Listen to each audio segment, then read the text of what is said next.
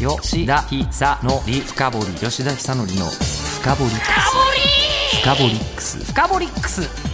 ネトフリアニメプレゼンツ吉田久典の深堀ックス。ネトフリアニメプレゼンツ吉田久典の深掘リックス、えー、吉田久典です。ネットフリックスのアニメを従来のアニラジとは違った形で深掘りしていく番組をやれと、え、なんてなんていい仕事でしょう。えー、ってことであのしかもですねあのこうアニラジってやるとなるとこう声優さん呼んで声優さんにこうなんかアフレコの雰囲気どうですか？みたいな聞くの多いんですけどそれはそれでいいけど、えー、今回に関してはもっと我々のやりたいようにやっていいということで、えー、聞いてくれただけであなたの知的好奇心を刺激していくような、えー、新世紀のアニメラジオ番組にさせていただきたいと思います今回はネットフリックスの方中の人に登場してもらうことになりました。では早速ゲストにご登場いただきたいと思いますがじゃあまずお願いします。ネットフリックスのあのコンテンツの部門でプロデューサーを担当させていただいております浩平と申します、はい、そしてもう一方お願いします。ネットフリックスでマーケティングを担当しておりますともこと申します。よろしくお願いします。よろしくお願いいたします。という今回中の人にご登場いただいてえー、お話を聞かせていただくんですけどそもそもネットフリックスさんの中でお二人どんな担当なのかっていうのをお伺いしたいんですけどとまずは浩平さんはえーと、僕はいわゆるコンテンツ部門実際に作る部門で、はい、えーと、スタジオさんであったりとかクリエイターさんと向き合いをさせていただいて、えーと、どんな作品を作っていきましょうなのかあもしくはこういう作品を作りたいというふうに言ってくださる方々と向き合ってじゃあこうしましょうっていうことを決めていく部門での仕事になります。すこれアニメファンとしては夢の仕事じゃないですか。夢ですね。ドリームカムトゥルーですね。そうそうですね。うん、わざわざわざわざあの日本語っぽく言えるんです、ね。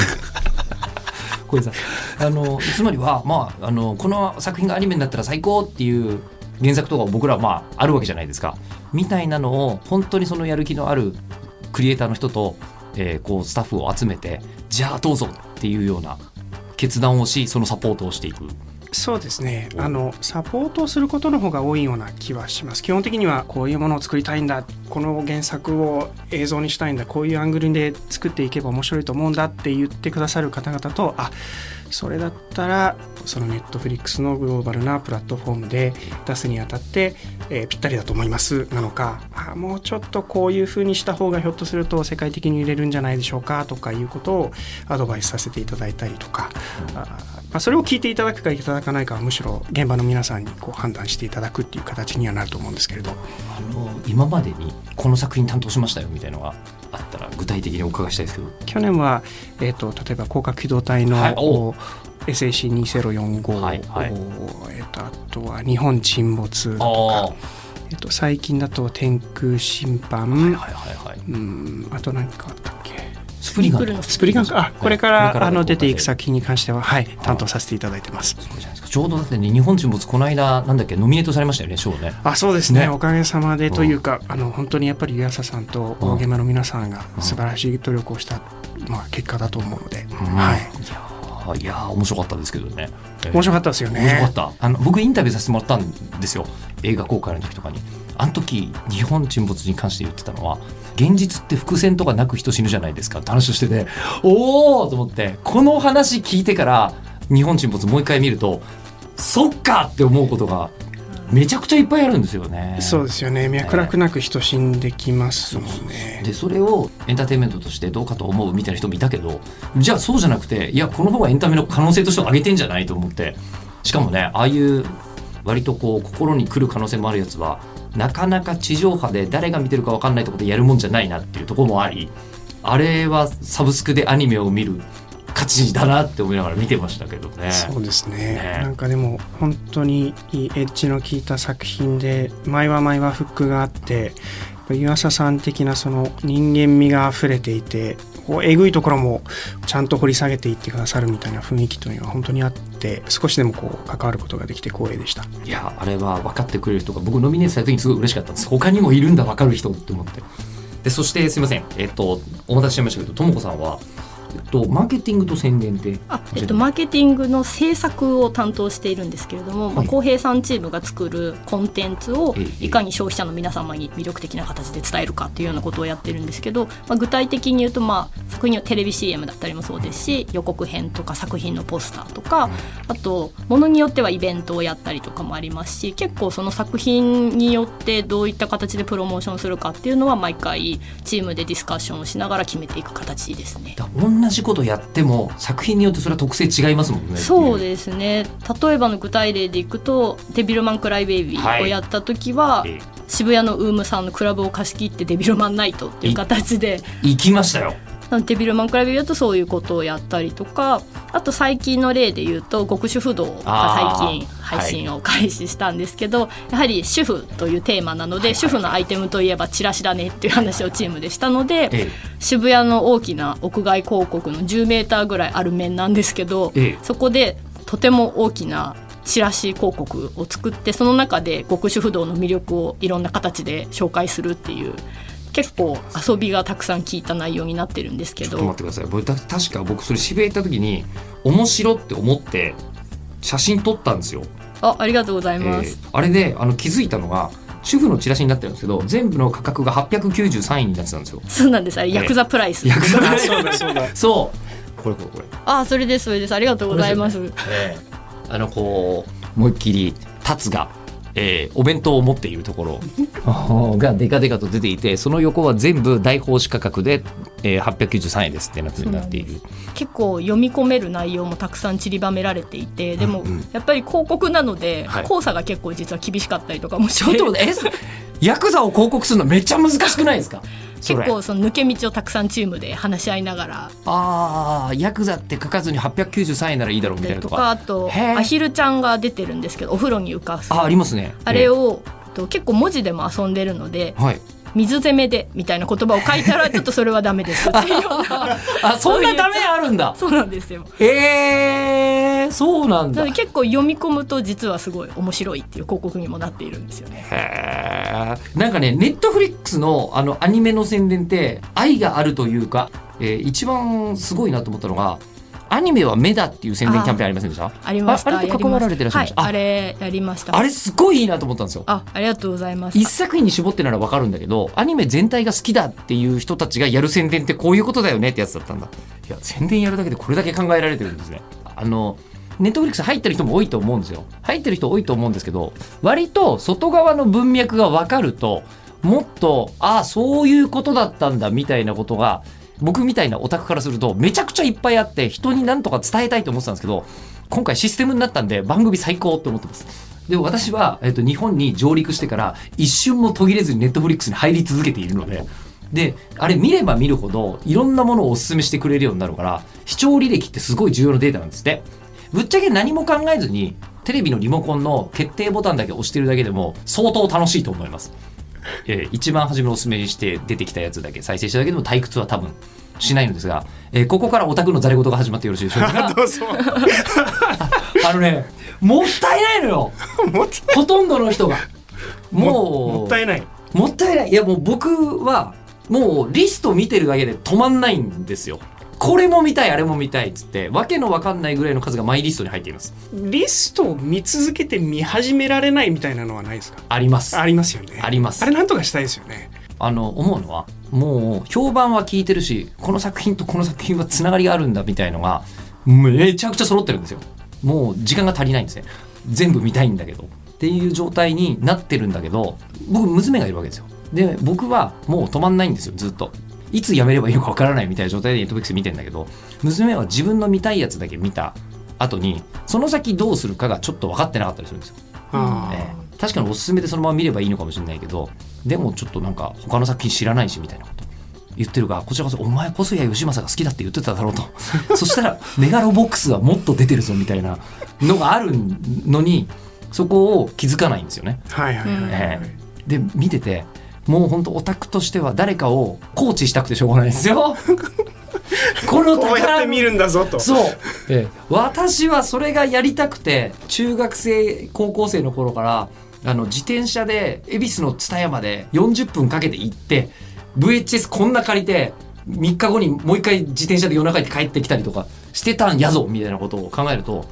このリモコン1個でこんなに見られるっていうこの夢のような状況をもっと伝えたい。ぜひ。本当に思う。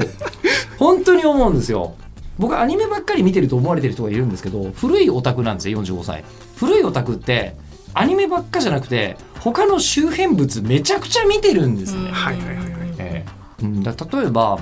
今で言うと今それこそ極主不動始まってすごいヒットしてますよね。ですよね、で極主不動ってあれ日本のヤクザ映画の蓄積がなければ多分ああいう作品になってないと思うんですよ。今ネットフリックスで見ると例えば極主不動見て同時に仁義なき戦い見られるじゃないですか。そうですね。極道の妻たちも私も見ました一応。これが入ってることの価値をもっと分かってもらいたいっていう。うんでもそれは確かにバイヤーチームだとか買い付けの担当の方々にも連中にも多分すごい伝えないといけないことですごく頑張ってるんですよね。なのであ新しい作品が出るとなったらちゃんとポートフォリオとしてそのカテゴリーを増やしておいてで作品をこう新しい作品見た時に旧作を見たり横にあるものを見たりそのソースになったものを見たりとかっていうのをちゃんとできるようにしようっていうのはもう本当にその買い付けのチームが頑張ってるところなのでそういった意味で言うとあの言っていただいて本当に良かったなとは今ちょっと思ってます。じゃあ僕なんかは仁義なき戦いっていろんなところでパロディされてるしでもちろんあのその音楽であの、ね、有名な「ジャララ」とかあるじゃないですかああいうのとかって知ってるんだけど投資で見たことなかったんですよ。わかります。ええで投資で見たことなくていつか見ようと思ってたらある日ネットフリックスに配信されてて見ようと思ったら梅宮達夫こうみたいなのとかを初めて 4K の画面で体験するわけですよ。そう昔見たのが 4K で見られたりするんだよな今これもまたすごいとこだったりする。そうですね。うんですけど、まあ、こういうオタクの本来の雑食性みたいなものをネットフリックスはものすごい蘇らせてくれるっていうのが楽しくてしょうがなくてで愛の不時着がすごいブームにあなったじゃないですか？そうですね、えーあれこの間あの評論家の宇野恒弘さんと話しててそんな見方あるんだって思ったのが「愛の不時着」って韓国の在爆するお嬢様が北朝鮮に、えー不時着してしまったところから始まる、まあ、ラブコメというか、まあ、いろんな冒険活劇というかじゃないですか。あれは異世界転生ものだって言われたんですよ。ああなるほ。ど。ええ。なるほとやっぱりちょっとピンときますよね。そうですね。言われてみればと思いましたもう別世界ですもんねあの中でそのこう北朝鮮という異世界であのこう資本主義社会の知恵を使って 無双するっていうのはそれは今の異世界転生ものと同じじゃない？みたいな間違いないですね。でしょ？いやだから「愛の不時着」を見た人に「天スラ」を見てもらうべきではないかと。関連性合わせたらバッチリ見てもらえるかもしれないですね。そうですねまあでも本当そうですよね。うんいやでもそこを聞いててでこういうのくっつけるのってあのもうオタクの楽しみなんですよ。これとこれはこうでこうでこうでって言いながら見た人同士で喋るのが最高に楽しかったりする環境がそこにあるのになんか本当に自分の気になるやつだけ見てそこで止まってる人たちに定額なのになぜもっと見ないと。ありがとうございます。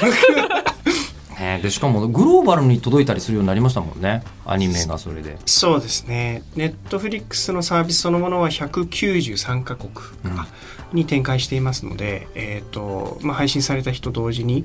全ての人に届くような形にはなってます。基本的にはそうですよねやったことなかったら皆さん副言語設定は一度いじってみると面白いですこんな国の言葉でっていうのとかがかなりあったりしてそれができることになって僕アニメ業界の人とはまあ関わりが深いんですね。アニメのイベントの司会とかさせていただいたりとかやってて。ネットフリックスのおかげで例えばドクターストーンが中東でめちゃくちゃ人気が出たりしてるっていう話を、はいはいはい。えーお気になってますやっぱり。えーパフォーマンスそのものはすごくこう逐次見て、まあ、いるので変なところで変なところが変なものが売れてたりとかするっていうのはあの結構話題になったりしてます。そうですよね。あとバキとかも50カ国以上でトップ10に入ってたりとか、うん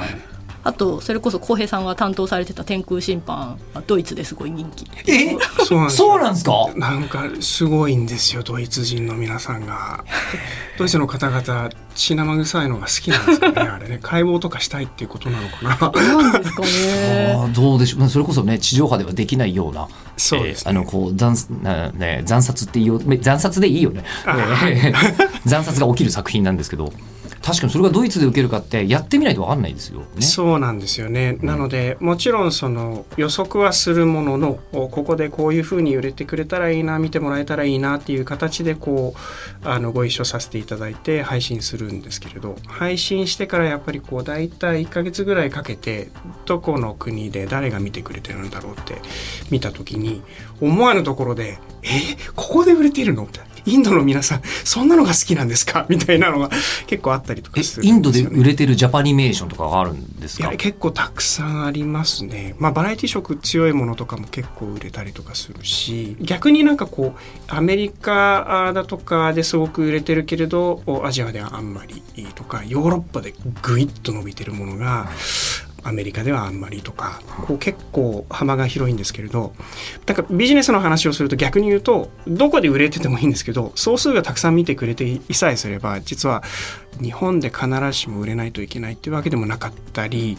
どこかで売れないといけないっていう話ではなかったりするので実は企画を決めやすかったりとかもするんですよね。あの僕そういうので一生見ることはなかったかもしれないものを再生ボタンたまに押してみるんですよ。インドでカリスマ的な人気のある人のトークショーみたいなとか 日本語の字幕ちゃんとついて配信されたりしてるの。あんのよ本当に。見てるともう全然わからないところで観客が大爆笑とかしてるのね、えー、これ最高と思うんですけどでさっきのその意外なところで意外なことが受けるのもそうでコンテンツ見るって本当はそういうことじゃないのと思うんですよ。思いもよらなかったようなものに自分が揺り動かされる時が一番楽しくないですか？そうですね。でなんかすごくいい話題だなというふうに個人的に思うのは、はい、今までやっぱり日本のコンテンツってこう海外で売れるためにはどうやって作ればいいんだろうとか、うん、どうやって海外の人に合わせて作れば売れるんだろうとかっていう考え方で始まることって結構あるような気がしていてなんか配信で、えーと国境を越えていろんな人が一度に見れるっていう状況が作られたことによってそれ全部取っ払われたような気がするんですよね。要は誰かのために作り方を変えましょうとかメッセージを変えましょうっていうことじゃなくて私たちが作りたいものもしくはクリエイターの皆さんが作りたいものをどこかで見てほしい見たいと思ってくれている人たちがいるんだっていうことの確信を持って作り方を変えずにあり方をそのまま出していくっていうことがなんかよりできているような気がするのでそのポイントがなんか強いような気がするんですよね。えー、もうポッドキャストだからあの多少の誤解は されてもいい。ということで言うともうあの少女漫画原作のあのイケメンと可愛い女の子をキャスティングして作った日本映画をそのまんま映画館にかけるのはおやめいただきたいと僕は思ってるわけです。いやそれは漫画自体を面白いと感じたことだったりとかその人たちの俳優の魅力として感じたことはいいんだけどそれをなんかハンデ押したように同じように作んじゃねえよっていうふうにえすごい思ってるのに対しネットフリックスそういうのないのよオリジナルでできてくるものとかだと。特に。なんか本当に作品作るってそういう世の中で受けそうなものとかじゃないじゃないみたいな、うん、だからネットフリックスさんのアニメでなんかお客さんをバカにしてない感じがするんです。あありがとうございます。同レベルでみんな一緒に見てるっていう感じが。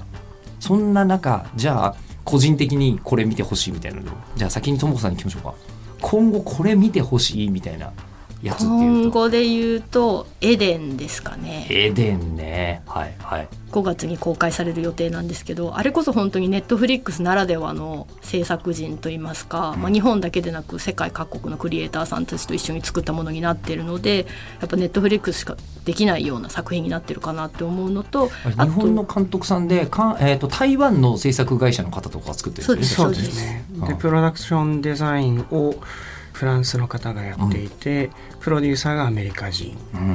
みたいな感じなので結構何カ国もまたいでやってる感じなんですよね。僕アニメファンの一番の本音で言うと僕としてのですよ。あの見たことないものが見たいんですよ。うん、見たことあるのはまあまあいいけどさ何か工夫をしてよって毎回思いながら見てる。そうですよね、ね、なんか常々だからコンテンツのチームで考えてるのはとにかくなんかこうなんかひねりをどうやってどういうふうに加えていって今までにないものを作るかみたいなのを積極的に考えるようにはしてます。あやっぱりそういう企画が立ってるわけですねいっぱいね。そうですね。でもなんか世の中に出てくるのが3年後とか4年後とかだったりとかするので結構先だったりしますね。ああそうか。えじゃあ今ねもう世の中にお知らせしているものの中で、えーご担当になってるものでこれは見てほしいみたいのが小平さんあったら。さっきタイトルを失念してしまってリマインドされないと言えなかったっていう意味で言うと本当かよって言われそうな気がしますけどやっぱりスプリガンはとにかくあの推したいなとは思いますね。もう少し手前になったものだとお他にもバイオハザードとかまあ、ですよね。うんあれなんかはまあ新しさといえばあのもともとあの劇場作品でフル CG の作品って結構作られてきてはいると思うんですけれども今回のその CG の出来とかもやっぱり素晴らしいですしスタッフの構成も含めてすごく革新的なことをやってると思うので期待できるんじゃないかなと思います。しかも今回連ドラなんでしょそうなんですそうなんです。ねあのバイオハザードって聞いた時にテレビシリーズとかだったら、まあ、13話とか分かるしあ映画だったら2時間とかファって分かるじゃないですか。でもこのサブスクリプションサービス系が現れたことによって人類が発見した大きな楽しみが連続ドラマじゃないですか,、そうですね。ええ。だからまだ何話あるかも分かんない。ものとしてバイオハザードは公開されていくわけですよね。そうですね。やっぱりドラマだと映画とはまた違ってこうどんどんキャラクターを深掘りしていくことができるっていう意味で映画とはちょっと違う見せ方ができるのでそういった意味でもすごく魅力的なんじゃないですかね。でこういうのをどう宣伝するのかともさん考えるわけですよね。あそうですね。ねその時にじゃあ今まで今出たような作品だとこんな風なところが宣伝に表現できたらいいなってポイントがあると思うんですけどなんかありました？でもやっぱりさっきおっしゃっていただいた通り我々も一アニメファンみたいなテンションはいでうん。宣伝をするっていうのはすごい心がけてるっていうところですね。あなので視聴者目線で考えるのはすごい大事ですし例えばエデンとかってすごいプロモーションのしがいがあるねってチームで話してるのは今まで結構ネットフリックスエッジーな作品が多かったりとかするんですけど、うんうん結構老若男女楽しめるようなフうん。ァミリー層向けのアニメで、でもちゃんとアニメ好きの方も楽しめるような内容になっているのでじゃあそういった作品って今まで実はあんまりプロモーションしてなかったのでどういうふうに売っていこうかっていう話をチームでしたりとかはしてますね。うん。確かに家族で見るんですよね。サブスクって。そうですねで家族で見ちゃいけない作品いっぱい配信されてて。でそれはそれであのスマホで見てたりするんですけどもう今最近だと僕もあの漫画ファンなんで中村陳さんの「あのその群青」ってすげえ作品があって、えーこれはって思ってたらまさかネットフリックスで実写化されててタイトル彼女なんですよねあれ、はい。違ったんだよ、えー見てからおすすめで再生してから途中で群青であることに気づくっていう。わおっていう。やつはあれ見ちゃダメですよね。家族で見ちゃちょっとそうですね。家族向けではないですね。ええ。ーっていうのが今まではぐっと刺さってたんですけど家族の人がじゃあ今度見るような場所に向けてお知らせすることになるしその時のこう表現方法というかうん書かれる内容も変わってくるわけですよね。そうですね。あと結構ユニークなのかなって思う点としてはネットフリックスのオリジナルアニメって2017年ぐらいから始まってるんですけど一番初めが「ブラム」映画だったんですけどで2018年の「デビルマン・クライ・ベイビー」を皮切りにすごいたくさんオリジナル作品どんどん出てきたんですけどあの時ってもうネットフリックスってすごい黒船的なイメージで洋物ばっかり配信してるんでしょっていうような形で皆さん思われてたと思うのでそもそもアニメがあることも知らない。でアニメに今後力を入れていきますっていうのをいきなりやっても仕方ないし我々アニメが大好きなんですこんにちはってちょっとドアをノックするような形でまずさっきおっしゃっていただいたアニメの目のキャンペーンとかってまさにそういうところからスタートしてるんですよね。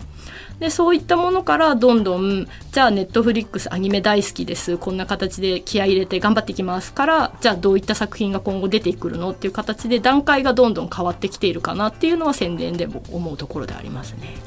そうそうアニメ大好きですっていうのとなんかこうあの透かしたサービスじゃねえんだってすごい思ったのがサイキクソの3期ネットフリックスオリジナルが衝撃だったんですよ。あれあれでもまさに企画勝利ですよね。ーそうですね。ねいや本当に面白かったんですよ一気に期でもあれ以外に「おはスタ」の中でやったりとかしててアニメ好きな人じゃないと気づいてない人もいたかもしれないむしろ深夜の文脈にのっとってなかったからで、うん、俺好きなんだけどなと思ってたらネットフリックスで第3期って聞いてえーってなってその3期のクオリティがよりあのなんていうんですかね1期より2期よりさらにスピード度が上がってたのを見てあ本気だなネットフリックスって思っていたところでした。